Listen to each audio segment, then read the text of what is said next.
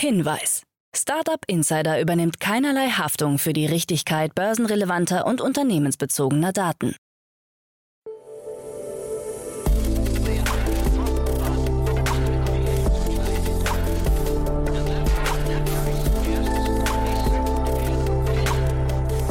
Startup Insider Daily. Morgen Update. Einen wunderschönen guten Morgen und herzlich willkommen zu Startup Insider Daily. Mein Name ist Jan Thomas. Heute ist Montag, der 20. Dezember. Ja, und das hier sind heute unsere Themen. Die Genehmigung für Teslas Gigafactory in Grünheide ist weiterhin noch nicht erteilt. Ein britisches Startup plant Fabriken im Weltall. Der Elektroautohersteller Rivian senkt sein Produktionsziel. China reglementiert Online-Videos. Und Michael Jordan kündigt eine eigene NFT-Plattform an. Heute bei uns zu Gast im Rahmen der Reihe Investments und Exits ist Johannes von Borries von UVC Partners.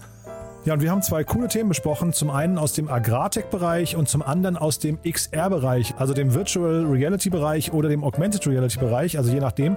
Ist ein sehr spannendes Thema. Wir haben das zum Anlass genommen, um auch ein bisschen übergeordnet zu sprechen über die B2B und B2C-Möglichkeiten im sogenannten Metaverse. War ein cooler Austausch, finde ich. Kommt sofort nach den Nachrichten mit Frank Philipp. Kurz wie immer der Hinweis auf die weiteren Folgen heute. Um 13 Uhr geht es hier weiter mit Malte Rau, dem CEO und Co-Founder von Pliant. Das ist ein sehr spannendes Fintech-Unternehmen, das gerade 18 Millionen Euro eingesammelt hat. Ebenfalls wie einige Anbieter auch Kreditkarten anbietet, aber das Ganze mit einem sehr offenen System. Ein sehr spannender Ansatz kommt, wie gesagt, heute um 13 Uhr und um 16 Uhr spreche ich dann mit Florian Petit, dem Co-Founder und Chief Experience Manager von Blickfeld, ein Unternehmen, das sich auf die LIDAR-Technologie spezialisiert hat und äh, Sensorik und Wahrnehmungssoftware anbietet oder herstellt. Ist ein sehr interessantes Thema. Wir, wir haben natürlich deswegen auch sehr viel über autonomes Fahren gesprochen, aber da geht es um viel, viel mehr. Auch das Unternehmen hat gerade eine große Finanzierungsrunde in Höhe von 31 Millionen Dollar abgeschlossen. Also ihr seht schon zwei sehr coole Themen in den weiteren Folgen nachher. Es lohnt sich wieder einzuschalten. Jetzt aber genug der Vorrede. Wir gehen jetzt rein in die Nachricht mit Frank Philipp. Danach dann Johannes von Borries von UVC Partners. Und ja, vorher wie immer noch mal ganz kurz die Verbraucherhinweise. Startup Insider Daily. Nachrichten. Genehmigung für Tesla-Fabrik bei Berlin weiterhin nicht erteilt. Das brandenburgische Umweltministerium in Potsdam lässt den Automobilhersteller Tesla weiter zappeln. Demnach ist das Verfahren für die umweltrechtliche Genehmigung nicht beendet und der Termin für den offiziellen Produktionsstart der Tesla Autofabrik in Grünheide bei Berlin weiterhin offen. Nach dem Abschluss der Online-Konsultation werden die darin vorgebrachten Äußerungen weiterhin geprüft. Es stehen noch Unterlagen von Behörden und vom Vorhabenträger Tesla aus, so das Umweltministerium in einem Statement. Tesla-Chef Elon Musk hatte beim Besuch eines Volksfestes auf der Baustelle seines Werkes im Oktober darauf gehofft, dass die ersten Autos spätestens im Dezember von den Bändern rollen können. In Space. Spaceforge plant Fabriken im All. Die britische Firma Spaceforge hat angekündigt, am Ende kommenden Jahres Satelliten ins All zu schicken, in denen unter anderem Legierungen, Halbleiter und Medikamente produziert werden sollen. Dies geht aus einem Interview des Guardians mit Firmengründer Josh Western hervor. Dieser bezeichnete die Umgebung des Weltalls als förderlich, da es im All keine Schwerkraft und keine Luftverschmutzung gebe, die sich störend auf das Mischen von Materialien auswirken. Experimente auf der internationalen Raumstation ISS hätten die Vorteile der Fertigung im Weltraum aufgezeigt. Die Satelliten von Spaceforge sollen etwa die Größe eines Ofens haben und im erdnahen Orbit in der Höhe von rund 480 Kilometern operieren.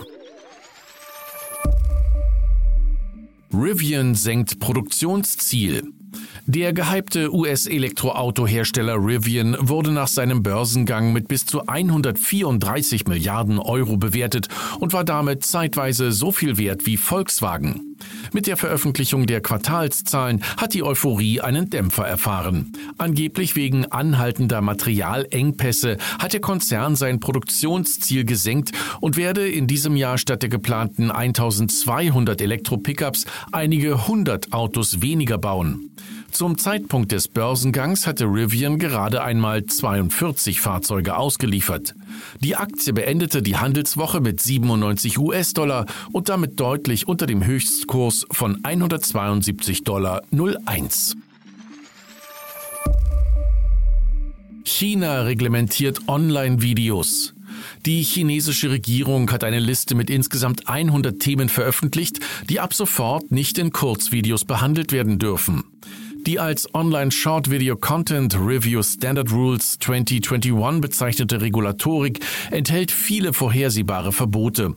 So ist es unter anderem verboten, Chinas Führungsriege zu verspotten, die Geschichte des Landes und bestimmte Entwicklungen zu hinterfragen und anders zu erzählen, als es die Lehrbücher der Kommunistischen Partei Chinas vorgeben. Auch Themen wie Drogenkonsum, Glücksspiel, organisierte Bandenkriminalität, Gewaltverherrlichung und physischer Missbrauch sind untersagt.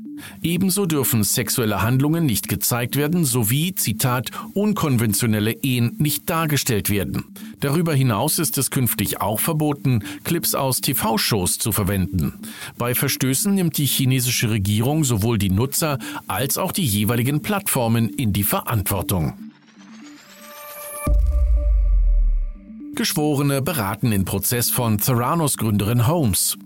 Nach den Schlussplädoyers der Anklage und Verteidigung wurde die Anhörung im Betrugsprozess um Theranos und gegen die einstige Vorzeigeunternehmerin Elizabeth Holmes am Freitag letzter Woche nach rund dreimonatiger Verhandlung abgeschlossen. Damit liegt die Entscheidung bei der aus acht Männern und vier Frauen bestehenden Jury. Holmes wird vorgeworfen, Investoren gezielt hinters Licht geführt zu haben. Das von ihr gegründete Startup Theranos wollte Bluttests revolutionieren und hatte hier für rund eine Milliarde Dollar bei Investoren eingeworben. Sollte die Jury sie in einem der elf Anklagepunkte des Betrugs für schuldig halten, drohen ihr bis zu 20 Jahre Haft. Michael Jordan kündigt NFT-Plattform an. Der sechsfache NBA-Champion und legendäre Chicago Bulls-Spieler Michael Air Jordan möchte am NFT-Hype partizipieren und hat gemeinsam mit seinem Sohn Jeffrey das Projekt Air vorgestellt. Dabei handelt es sich um eine Web 3.0 Fan-Engagement-Plattform, die auf Solana basiert. Diese werde einen eigenen Token anbieten und soll, Zitat, den Schöpfern originaler Kunstwerke und denjenigen, die sie frühzeitig konsumieren, mit neuen dezentralen Funktionen, die das Eigentum fördern, einen wirtschaftlichen Wert bieten. Das Projekt hat bereits eine Startfinanzierung in Höhe von 10 Millionen Dollar erhalten, unter anderem von Thrive Capital und einigen Business Angels aus den Bereichen Sport, Technologie und Unterhaltung. Für Jordan nicht der erste Gehversuch in dem Bereich. Im März dieses Jahres hatte er sich unter anderem an der 350 Millionen US-Dollar Finanzierungsrunde des NBA-Shot-Herausgebers Dapper Labs beteiligt. Das Projekt soll im kommenden Jahr an den Start gehen. NFT-Plattformen distanzieren sich von Melania Trump. Nachdem die ehemalige US First Lady Melania Trump in den vergangenen Tagen angekündigt hat, eine eigene Plattform für NFT-Auktionen aufzubauen, distanzieren sich der angeblich involvierte Zahlungsdienstleister MoonPay sowie die laut Trump verwendete Solana Blockchain in öffentlichen Statements von dem Projekt. Um jegliche Verwirrung zu vermeiden, möchte ich Sie darüber informieren, dass Ihre Entscheidung, die Solana Blockchain zu nutzen, völlig organisch war und dieses Projekt nicht Teil einer von Solana geleiteten Initiative ist, schreibt ein Vertreter von Solana in einer Erklärung. Auch ein Vertreter von MoonPay erklärte, dass es nicht möglich sei, Kreditkartenzahlungen über MoonPay zu tätigen, um Melania Trumps NFT-Kollektion zu kaufen. Peloton löscht virale Werbung mit Mr. Big. Der strauchelnde Sportanbieter Peloton muss seinen viralen Werbespot mit Chris North wieder löschen. Das Unternehmen hatte einen vermeintlichen PR-Coup gelandet, nachdem man kurzfristig mit einem eigenen Online-Clip auf die erste Folge des Remakes von Sex in the City reagierte, in der North alias Mr. Big unmittelbar nach einer Trainingseinheit auf seinem Peloton-Bike an einem Herzinfarkt stirbt. In dem Online-Clip war Mr. Big, gespielt von Chris North selbst, zu sehen, der mit der echten Peloton-Trainerin Jess King auf dem Sofa vor einem Kaminfeuer flirtet. Tenor Mr. Big lebt. Jetzt haben jedoch zwei anonyme Frauen schwere Anschuldigungen wegen sexueller Übergriffe und uneinvernehmlichen Sex gegen North erhoben, weshalb sich die erfolgreiche Kampagne Pelotons zu einem PR-Desaster gedreht hat. Die Clips wurden inzwischen von allen sozialen Kanälen gelöscht. Umweltauswirkungen von Bitcoin Mining schlimmer als erwartet. Der soeben erschienenen Studie Bitcoins Growing E-Waste Problem, auf Deutsch in etwa Bitcoins wachsendes Elektroschrottproblem zufolge, ist der für die Herstellung von Bitcoins notwendige Mining-Prozess noch ressourcenaufwendiger als zunächst vermutet. Denn neben dem bereits bekannten hohen Strombedarf, der durch komplexe und lange Rechenprozesse anfällt, sei vor allem die benötigte Hardware ein großes und bislang nicht beachtetes Problem. Laut der Studie werde die verwendete Hardware durch permanentes Mining in etwa 1,29 Jahren völlig verschlissen, wodurch rund 30.700 Tonnen Kleinelektronikschrott weltweit pro Jahr anfalle. Die Studienautoren kommen unter anderem zu dem Ergebnis, dass im Durchschnitt für jede einzelne Bitcoin-Transaktion auf der Blockchain 272 Gramm Elektroschrott anfallen, was sogar mehr sei, als das aktuelle iPhone 13 Pro Max wiegt. Man könnte also für jeden Einkauf mit Bitcoin auch anderthalb Durchschnitts-Smartphones wegschmeißen, so die Autoren. Startup Insider Daily. Kurznachrichten. Der Münchner Mehrweganbieter Recap verkündet einen Meilenstein. Man konnte pünktlich zum Jahreswechsel die zehntausendste Aus- und Rückgabestelle seines Pfandsystems anschließen. Wir freuen uns sehr über diesen wichtigen Meilenstein. Mehrwegsysteme sind für den flächendeckenden Einsatz gedacht. Je dichter das Netzwerk ist, desto einfacher lässt sich das Pfandsystem für jeden in den Alltag integrieren, so Florian Pachali, Gründer und Geschäftsführer von Recap. Nach Berichten des Kölner Stadtanzeigers plant die Deutsche Post DHL keine Rückkehr zum Lebensmittelgeschäft. Zu den Gerüchten war es gekommen, nachdem DHL in vereinzelten Orten begonnen hatte, Supermarkteinkäufe zuzustellen. Spotify übernimmt die Podcast-Technologie-Plattform Wushka und erweitert damit sein Angebot um eine End-to-End-Plattform für das Hosting, die Verbreitung und die Monetarisierung von On-Demand-Audio. Dessen Technologie soll in Kürze in den zu Spotify gehörenden Podcast-Hosting-Service Megaphone integriert werden, wodurch Publisher laut Spotify das volle Potenzial von Podcasts mithilfe der Hostings, Distributions, Reporting und Monetarisierungstools von Megaphone Information ausschöpfen können. Nachdem auf der Social-Media-Plattform TikTok angebliche Hinweise zu Bombenangriffen und Amokläufen aufgetaucht sein sollen, die sich am 17. Dezember an amerikanischen Schulen ereignen könnten, haben einzelne Städte im ganzen Land ihre Schulen kurzfristig geschlossen und Sicherheitsvorkehrungen erhöht. TikTok selbst äußerte sich auf Twitter, man habe keine Beweise gefunden, dass sich entsprechende Drohungen über die Plattform verbreitet hätten. Die USA bitten den aktuell reichsten Mann der Welt zur Kasse. Laut Business Insider könnte die Steuerlast von Elon Musk in diesem Jahr bei rund 12 Milliarden Dollar liegen. Es wäre die erste größere Steuerzahlung Musks, der in den Jahren 2014 bis 2017 lediglich 245 Millionen Dollar und im Jahr 2018 gar keine Einkommensteuer gezahlt hatte. Die beiden Podcast-Hosts Olli Schulz und Jan Böhmermann haben im Rahmen ihres Fest- und Flauschig Weihnachtszirkus 600.000 Euro für wohltätige Zwecke eingesammelt. Die zweieinhalbstündige Sendung wurde live aus dem 27. Stock eines Berliner Hotels übertragen und stand unter dem Motto Himmlisches Boosterfest. Wer noch spenden möchte, kann dies bis zum 15. Januar unter der Adresse festundflauschig.betterplace.org nachholen. Und das waren die Startup Insider Daily Nachrichten vom Montag, den 20. Dezember 2021. Jetzt geht es weiter im Programm mit Investments und Exits. Startup Insider Daily. Investments und Exits. Ja, dann freue ich mich sehr. Johannes von Borries ist wieder hier, Managing Partner und Geschäftsführer von UVC Partners. Hallo. Ja, hallo Jan, freut mich, dich wieder zu hören. Ja, freue mich auch, dass wir sprechen und du hast zwei coole Themen mitgebracht, muss ich sagen. Ähm, vielleicht bevor wir da einsteigen, ich habe dir schon im Vorfeld gesagt, die sind beide für mich so, also weil es ja auch internationale Themen sind und sie haben beide was sehr futuristisches, finde ich. Ähm, magst du vielleicht mal ein paar Sätze zu euch sagen? Weil ich habe mich gefragt, wie, wie erschließt man sich eigentlich als VC solche Themenfelder? W wann entsteht oder an welcher Stelle entsteht eigentlich so eine, ja, ich weiß, so eine Investmentthese? Eine gute Frage. Also die beiden Themen, über die wir gleich sprechen, Agritech und, und Virtual Reality und, und auch das Metaverse, ich glaube, es sind Themen, die schon äh, einige Zeit in der, in der Venture-Industrie ähm, aktiv sind, aber die kommen immer in so Wellen. Und äh, wir als UVC-Partners sind ja jetzt zehn Jahre, sag ich mal, am Start. Ähm, ich selber 20 Jahre in der Industrie und da sieht man natürlich immer so verschiedene Tech-Wellen. Und die beobachten wir immer und jetzt sehen wir definitiv da wieder Aktivität in dem Bereich. Und sagt doch mal vielleicht nochmal ein, zwei Sätze zu euch. Ihr macht das seit zehn Jahren, aber ihr habt ja wirklich ein krasses Ökosystem da in München aufgebaut, ne? Ja, also genau, wir sind ja quasi ein Spin-off ähm, der Unternehmertum. Unternehmertum ist, äh, sind 300 Mitarbeiter, ähm, die, sage ich mal, in den verschiedensten Bereichen aktiv sind.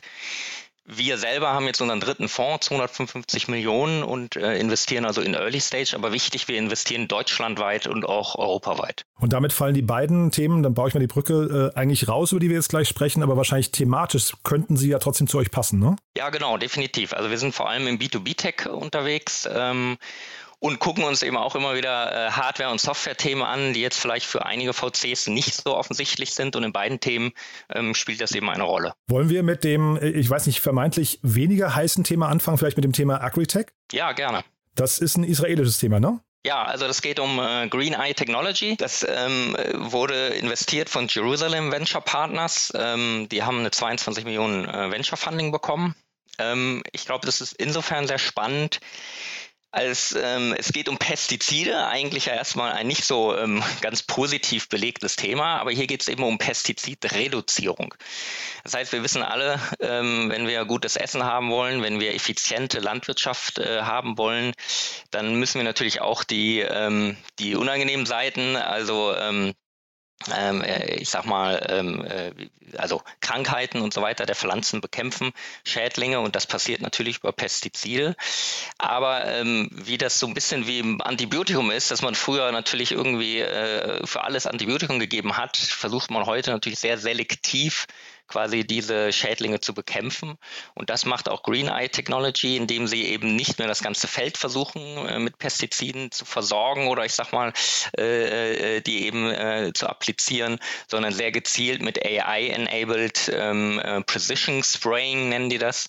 Also sie versuchen dann gezielt dort nur Pestizide ähm, äh, zu applizieren, wo eben auch wirklich die Schädlinge sind oder wo man vielleicht durch AI das auch vermuten kann. Und das ist, denke ich, eine sehr spannende Technologie ähm, weil sie in, in, in dem Sinne eben dann am Ende auch die Pestizidbelastung eben für, für unsere alle Nahrung äh, stark reduziert, aber trotzdem eben eine effiziente Landwirtschaft gewährleistet. Das ist ein tolles Einsatzgebiet, finde ich, von äh, KI. Zeitgleich habe ich mich da gefragt, ist das wirklich dann KI? Also siehst du, weil, also ist mal wieder die Frage allgemeiner an dich als Investor, Hast du das Gefühl, dass KI einfach überall draufgeklebt wird momentan, nur um irgendwie, ähm, weiß nicht, fortschrittlich zu klingen? Oder ist das wirklich ein KI-Thema hier? Naja, es, es wird schon häufig auf viele Sachen draufgeklebt. Das ist vollkommen richtig. Äh, hier glaube ich aber wirklich, es geht ja auf der einen Seite ähm, Green Eye, also äh, um, um irgendwie bildgebende Verfahren. Das heißt, ähm, ähm, die nehmen ähm, Felder auf. Ich glaube, die fliegen mit Drohnen drüber, nehmen vielleicht sogar auch äh, Satellitenbilder ähm, und analysieren dann eben diese Bilder ähm, von, von den Feldern, um dann festzustellen, wo sie das Pestizid eben äh, am, am besten hinbringen. Und das ist schon eine klassische Einsatz äh, von äh, KI, wo es ja auch sehr gut funktioniert. Also Bilder zu analysieren und zu verstehen, äh, was wir auf den Bildern sehen oder dort Pattern zu erkennen und Unterschiede zu erkennen, das kann die KI extrem gut. Also es ist eine Kombination natürlich, aber ich finde das immer sehr sinnvoll, weil hier wird eben, ich sage mal, mit Algorithmik äh, verstanden ähm, ähm, und daraus dann auch Schlüsse gezogen, eben wo soll ich was optimieren, wo soll ich was einsetzen. Insofern sehe ich das schon als klassisches KI-Feld. Ja, man vergisst, glaube ich, manchmal, wir hatten mal bei Berlin Valley damals, hatten wir mal so eine, so eine Themenstrecke zum Thema ähm, ja, Technologie in der Landwirtschaft oder Startups in der Landwirtschaft. Und man vergisst, glaube ich, immer oder blendet das so aus, wie fortschrittlich die Landwirtschaft eigentlich in vielen Bereichen schon ist. Ne? Die, also auch das Thema datenbasierte oder wir haben hier mal gesprochen über ähm, äh, Bilderkennung bei der Ferkelzählung und solche Themen. Ja, das ist also, da kommt man ja gar nicht auf solche Ideen manchmal, aber schon irre, dass das äh, doch sehr fortschrittliche Betriebe sind, auch wenn sie eigentlich vielleicht erstmal sehr rudimentär anmuten. Ne? Ja, also definitiv. Also ich glaube, da äh, über die Jahre ist man ist das natürlich sehr effizient geworden und genau, es ist ein, es ist also, ich würde jetzt noch nicht sagen, das sehr tech-affine, das ist vielleicht auch die Herausforderung, aber es wird da schon sehr viel natürlich rational entschieden und, und, und industrialisiert. Und da spielt dann wiederum Technologie auch, auch eine große Rolle. Ähm, eine auch Herausforderung, die wir wiederum ein bisschen sehen, ist, ähm, das ist alles sehr spannend, aber das ist bei der Landwirtschaft halt leider so, besonders in unseren Breitengraden, dass äh, man ja das Ergebnis immer erst in einem Jahr sieht. Also sprich, wenn man irgendwas sät, man macht was besser und dann zu gucken, ob zum Beispiel die Ernte besser ausgefallen ist oder nicht, muss man halt leider immer ein Jahr warten vielleicht in anderen Breitengraden zwei, äh, sechs Monate, also die Hälfte, aber trotzdem sind das recht lange Zeiträume, in denen ich dann natürlich mein Produkt äh, erst optimieren kann. Das heißt, ich muss eigentlich schon mit einem ja recht ausgeklügelten oder ich sag mal ausgereiften Produkt an den Markt gehen, weil ich jetzt nicht mit dem Kunden so schnell iterieren kann. Das würde mich dann eben Jahre dauern. Deshalb ist das so ein bisschen die Herausforderung. Aber wenn es dann natürlich klappt, ist das ein Riesenfeld, ähm, wo man auch noch extrem viel, glaube ich, äh, rationalisieren und automatisieren kann. Und jetzt hier in dem konkreten Fall oder vielleicht auch mal auf euer Portfolio bezogen, was würdest du sagen, wie groß kann das Thema jetzt hier werden? Ist das so ein Thema, was dann eigentlich irgendwann mal, weiß nicht, global eingesetzt werden kann? Und, und habt ihr denn äh, ich weiß nicht, in eurem Portfolio schon, schon Ventures, die im Agrartech-Bereich unterwegs sind, die vielleicht auch eine tolle Entwicklung genommen haben? Ja, also ähm, zum ersten Punkt sicherlich. Also es ist ein total globales Thema. Ähm, Pestizide, Reduzierung ist, ist ein globales Thema. A, es ist einfach sehr teuer. B, ähm, ist natürlich gerade äh, äh, Green Tech und, und, und, und Sustainability ein Riesenthema. Also das, glaube ich, ähm, ähm, ist von der, von der Größenordnung, ähm, wenn man überlegt, ja, wie viel, wie viel wir am Ende äh, Ernährung ausmacht und ähm, äh, wie man das dann auch reduzieren kann, muss sich nur angucken, zum Beispiel hat auch Syngenta ähm, Ventures da äh, mit investiert. Äh, Syngenta, selber Schweizer Konzern, ich glaube einer der größten im Saatgut- und Pestizidbereich, mehr Milliarden ähm, ähm, wert. Also die haben natürlich auch ein hohes Interesse ähm, und machen damit auch gute Geschäfte. Ähm, auch zu Recht, wie gesagt, da sie mitverantwortlich sind für auch eine äh, äh ähm, äh, ja, gute Ernährung, gute und, und, und, und auch Ernährung, die wir uns leisten können. So, also ich glaube, von der Größe der Märkte ist das gerade spannend, weil es äh, äh eigentlich sofort natürlich global ist. Da kann ich nicht nur irgendwie in, in, in deutschen, ich sag mal, Bauern und Äckern denken. Da muss ich global denken. Ähm, das ist sicherlich auch eine bisschen Herausforderung, aber gut, gerade die Israelis äh, sind das ja auch gewohnt, ich sag mal, sehr schnell global zu gehen. Wir in unserem Portfolio, muss ich jetzt sagen, haben uns einige Themen angeguckt, ähm, aber sind da jetzt noch nicht äh, zum Zug gekommen, weil wir eben auch genau diese Herausforderung mit, ähm, ich sag mal, Technologie an ähm, äh, Landwirte zu verkaufen, äh, plus diese Innovationszyklen, die vielleicht nicht ganz so schnell sind, noch nicht den Sprung gewagt haben, aber wir schauen uns gerade einiges an und da kann was in nächster Zeit passieren. Und dann vielleicht nur, weil du es gerade angesprochen hast, nochmal eine allgemeine Frage. Syngenta, das klingt ja fast so ein bisschen schon nach einem strategischen Partner. Sieht man das als VC oder auch als, aus Unternehmenssicht, sieht man das gerne, wenn dann so früh Strategen mit reingehen? Oder ich habe immer so die Befürchtung, das könnte da hinterher irgendwelche Exit-Kanäle auch ähm, verbauen. Oder ist das in so, einer Fall, in so einem Fall hier kritisch, weil man eher vielleicht jemanden braucht, der einen Huckepack nimmt? Ja, das ist immer ein zweischneidiges Schwert. Also vollkommen, du, du hast recht, ja. Also man muss aufpassen. Eigentlich man muss aufpassen, dass ähm, wenn so ein Stratege reingeht, äh, ich sag mal krass, ja, wenn, wenn man BMW investiert, kann ich ja noch an eine Mercedes verkaufen, wenn ich etwas an BMW verkaufen will. Also wenn ich quasi einen Kunde mit äh, investieren lasse, werden dann nicht die anderen Kunden sagen, nee, von dem kaufe ich nicht mehr. Das sollte man sich genau angucken. In dem Fall würde ich sagen, ist es eher ein, ein Partner am, am anderen Ende der Wertschöpfungskette. Es ist ja hier nicht ein Landwirt, der mit investiert, sondern einer, der an die Landwirte schon etwas verkauft und somit es eben wieder das Huckepack nehmen kann oder im Vertrieb unterstützen kann. Ähm, und das ist dann schon sehr, sehr interessant, weil den Endkunden ist das vielleicht sogar eher, ähm, ähm, ich sag mal, ja, äh, förderlich und äh, man sieht auch, dass die das ernst meinen und wenn er eine Syngenta einsteigt, die in der Landwirtschaft sehr angesehen ist, dann ähm, gibt das Credibility, ganz klar.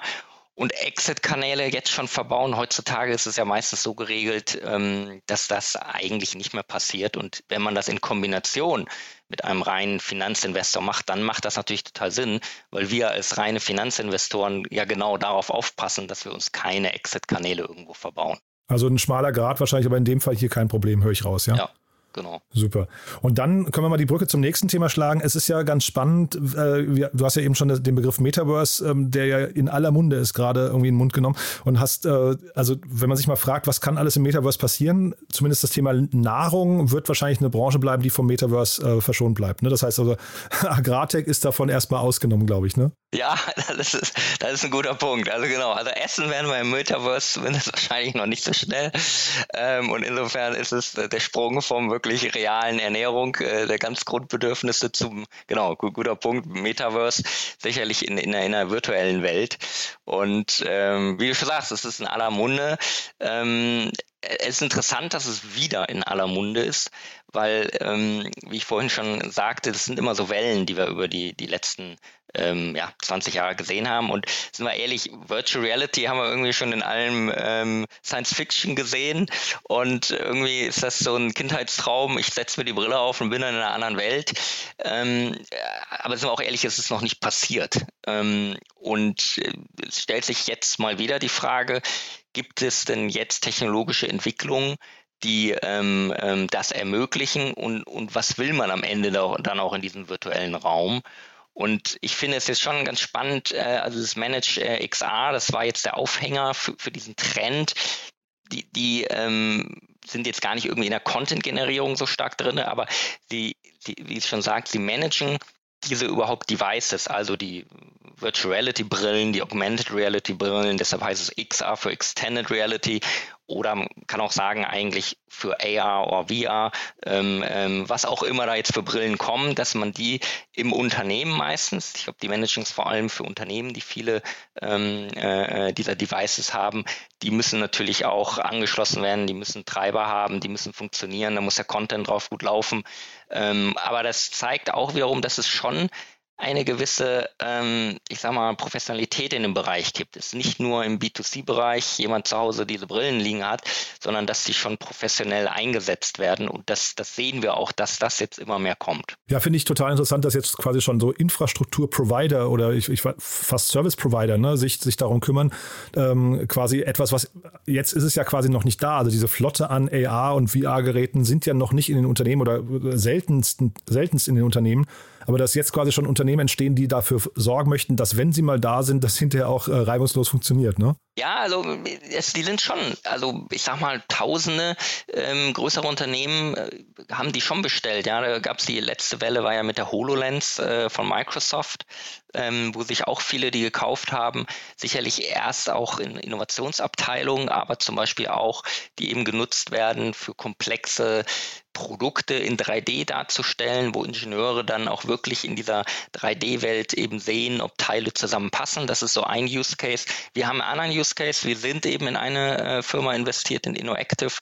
Die benutzen diese Immersiveness der, der Virtuality, also dass ich wirklich denke, ich bin in der Welt und das Gehirn auch extrem gut lernen kann, Abläufe lernen kann, ähm, äh, nehmen die das zum Trainieren von, von Abläufen oder zur Montage Prozesse. Ja, die, die, trainieren schon vorher, wie ich ein Auto zusammenbaue, bevor die Teile überhaupt da sind. Und wenn das Auto dann wirklich kommt, dann finden die sich in diesem 3D-Raum schon recht schnell zurecht und wissen, ach ja, hier muss ich das bohren und das Loch und können so Logistik, äh, äh Montage oder komplexere, ich sag mal, Wartungsprozesse ähm, schon vorher simulieren und trainieren. Und wenn sie dann eben in die Realität kommen, ähm, quasi nicht mehr so viel Zeit brauchen, sich daran zu gewöhnen. Also das funktioniert wirklich schon und da haben auch viele Firmen äh, ähm, Geräte gekauft. Aber es ist interessant, dass es immer noch diese Geräte auch doch noch sehr komplex sind. Also das muss ruckelfrei sein, sonst kriegt man Kopfschmerzen. Der Content muss wirklich auch äh, realistisch übertragen werden, sonst äh, ist der Lerneffekt nicht so.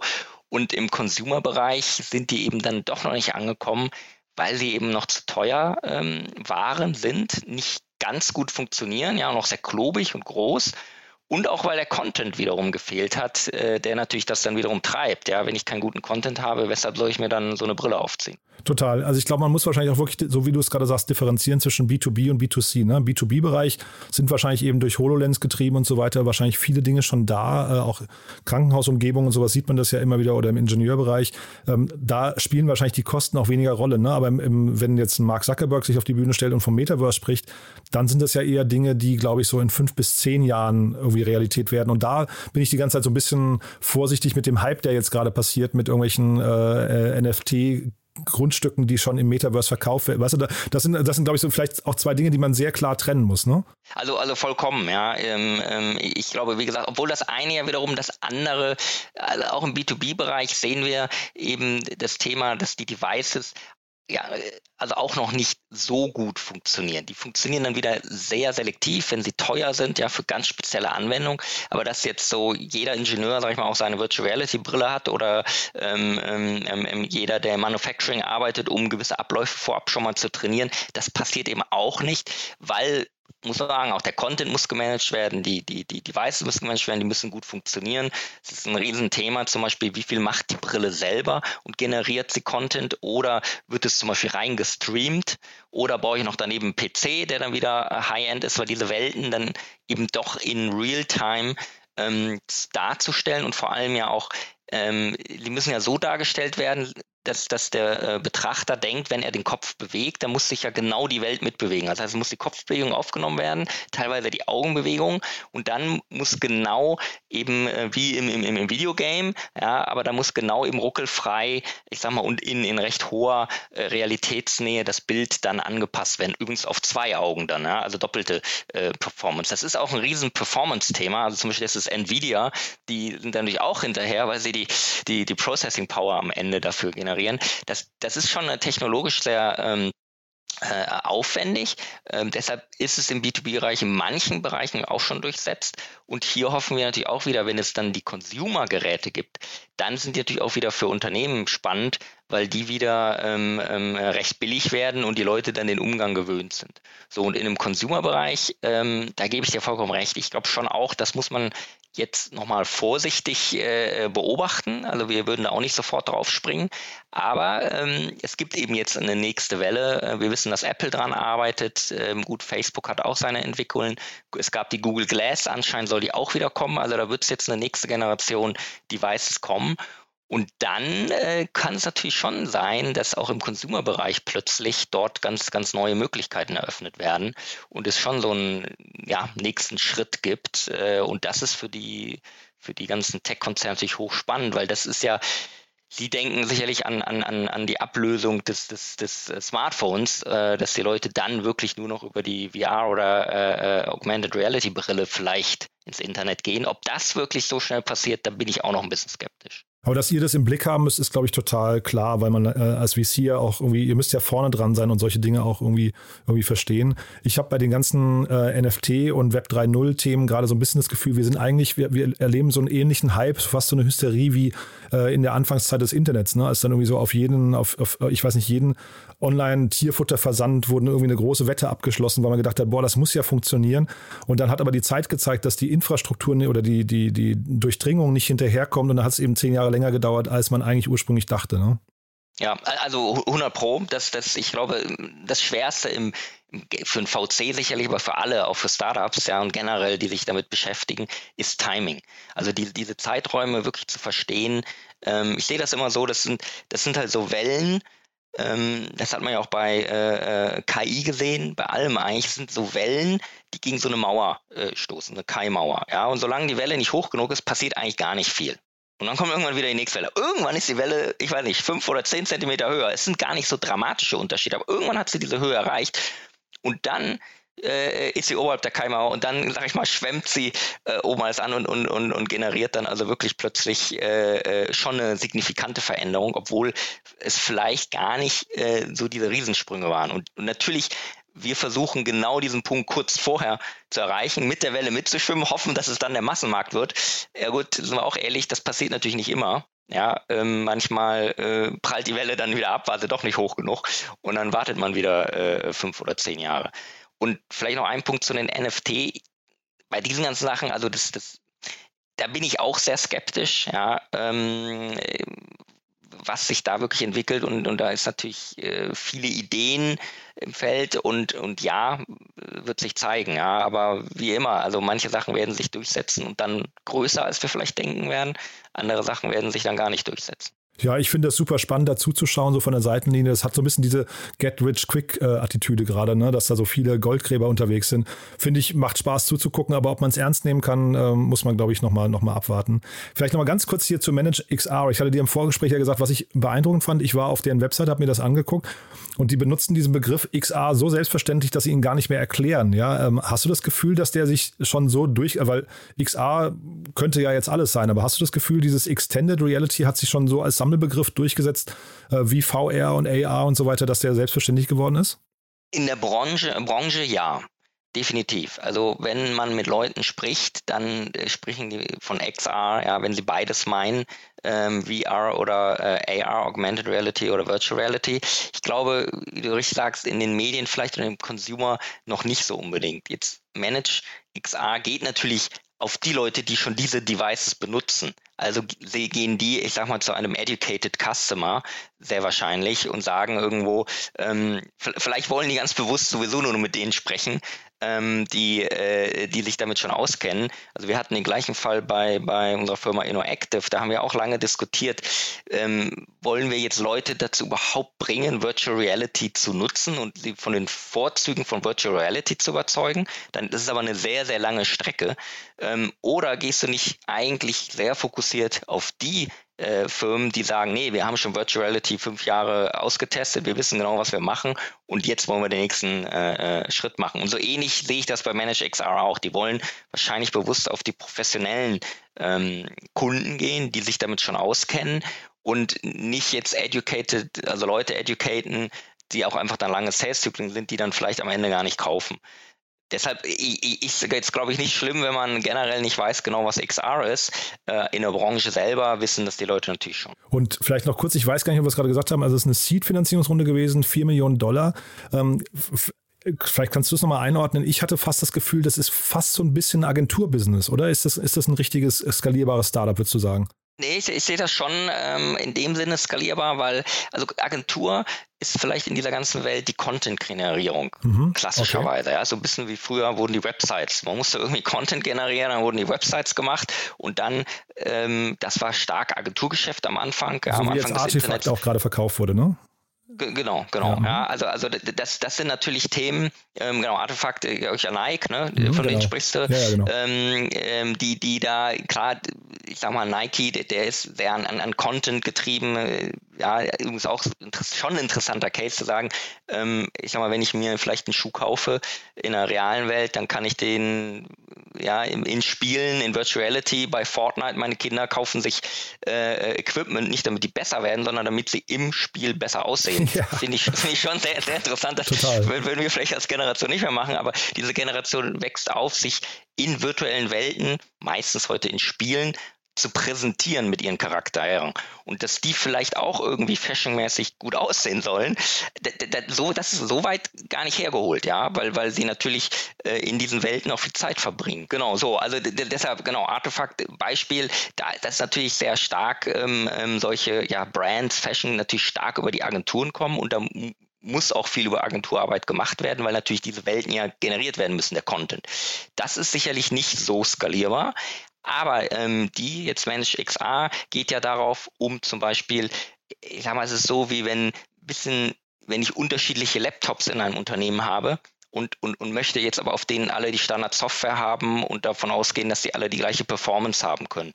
Darum geht es hier eher. Also das ist wirklich eine Infrastruktur, ähm, ähm, die sicherstellt, dass Firmen, die ja auch unterschiedliche Versionen, die unterschiedliche äh, Fähigkeiten wahrscheinlich von diesen Devices eben jetzt in den Hunderten oder Tausenden Stückzahlen haben und die eben sauber managen können, dass die auch professionell funktionieren. Dass wir dann nicht, der eine macht ein Training oder geht in die Virtual Reality rein und ja, wir wissen alle, dann funktioniert der Treiber nicht und der sieht das ruckelige Bild.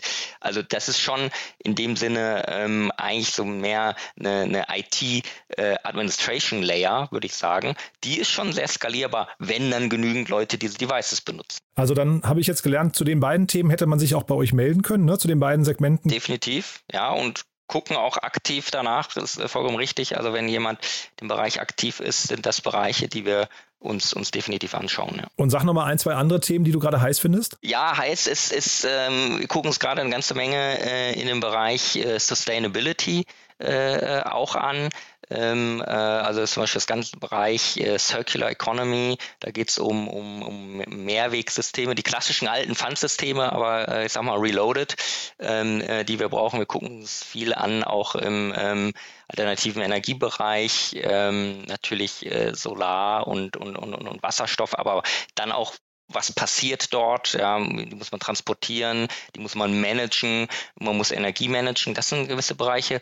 Und übrigens auch äh, spannend schon auch, was nicht ganz NFT ist, sondern vielleicht eher ein Schritt darunter, aber schon diese Kombination von ähm, Hardware-Produkten, ja, ähm, die aber zum Beispiel eine digitale Erweiterung bekommen.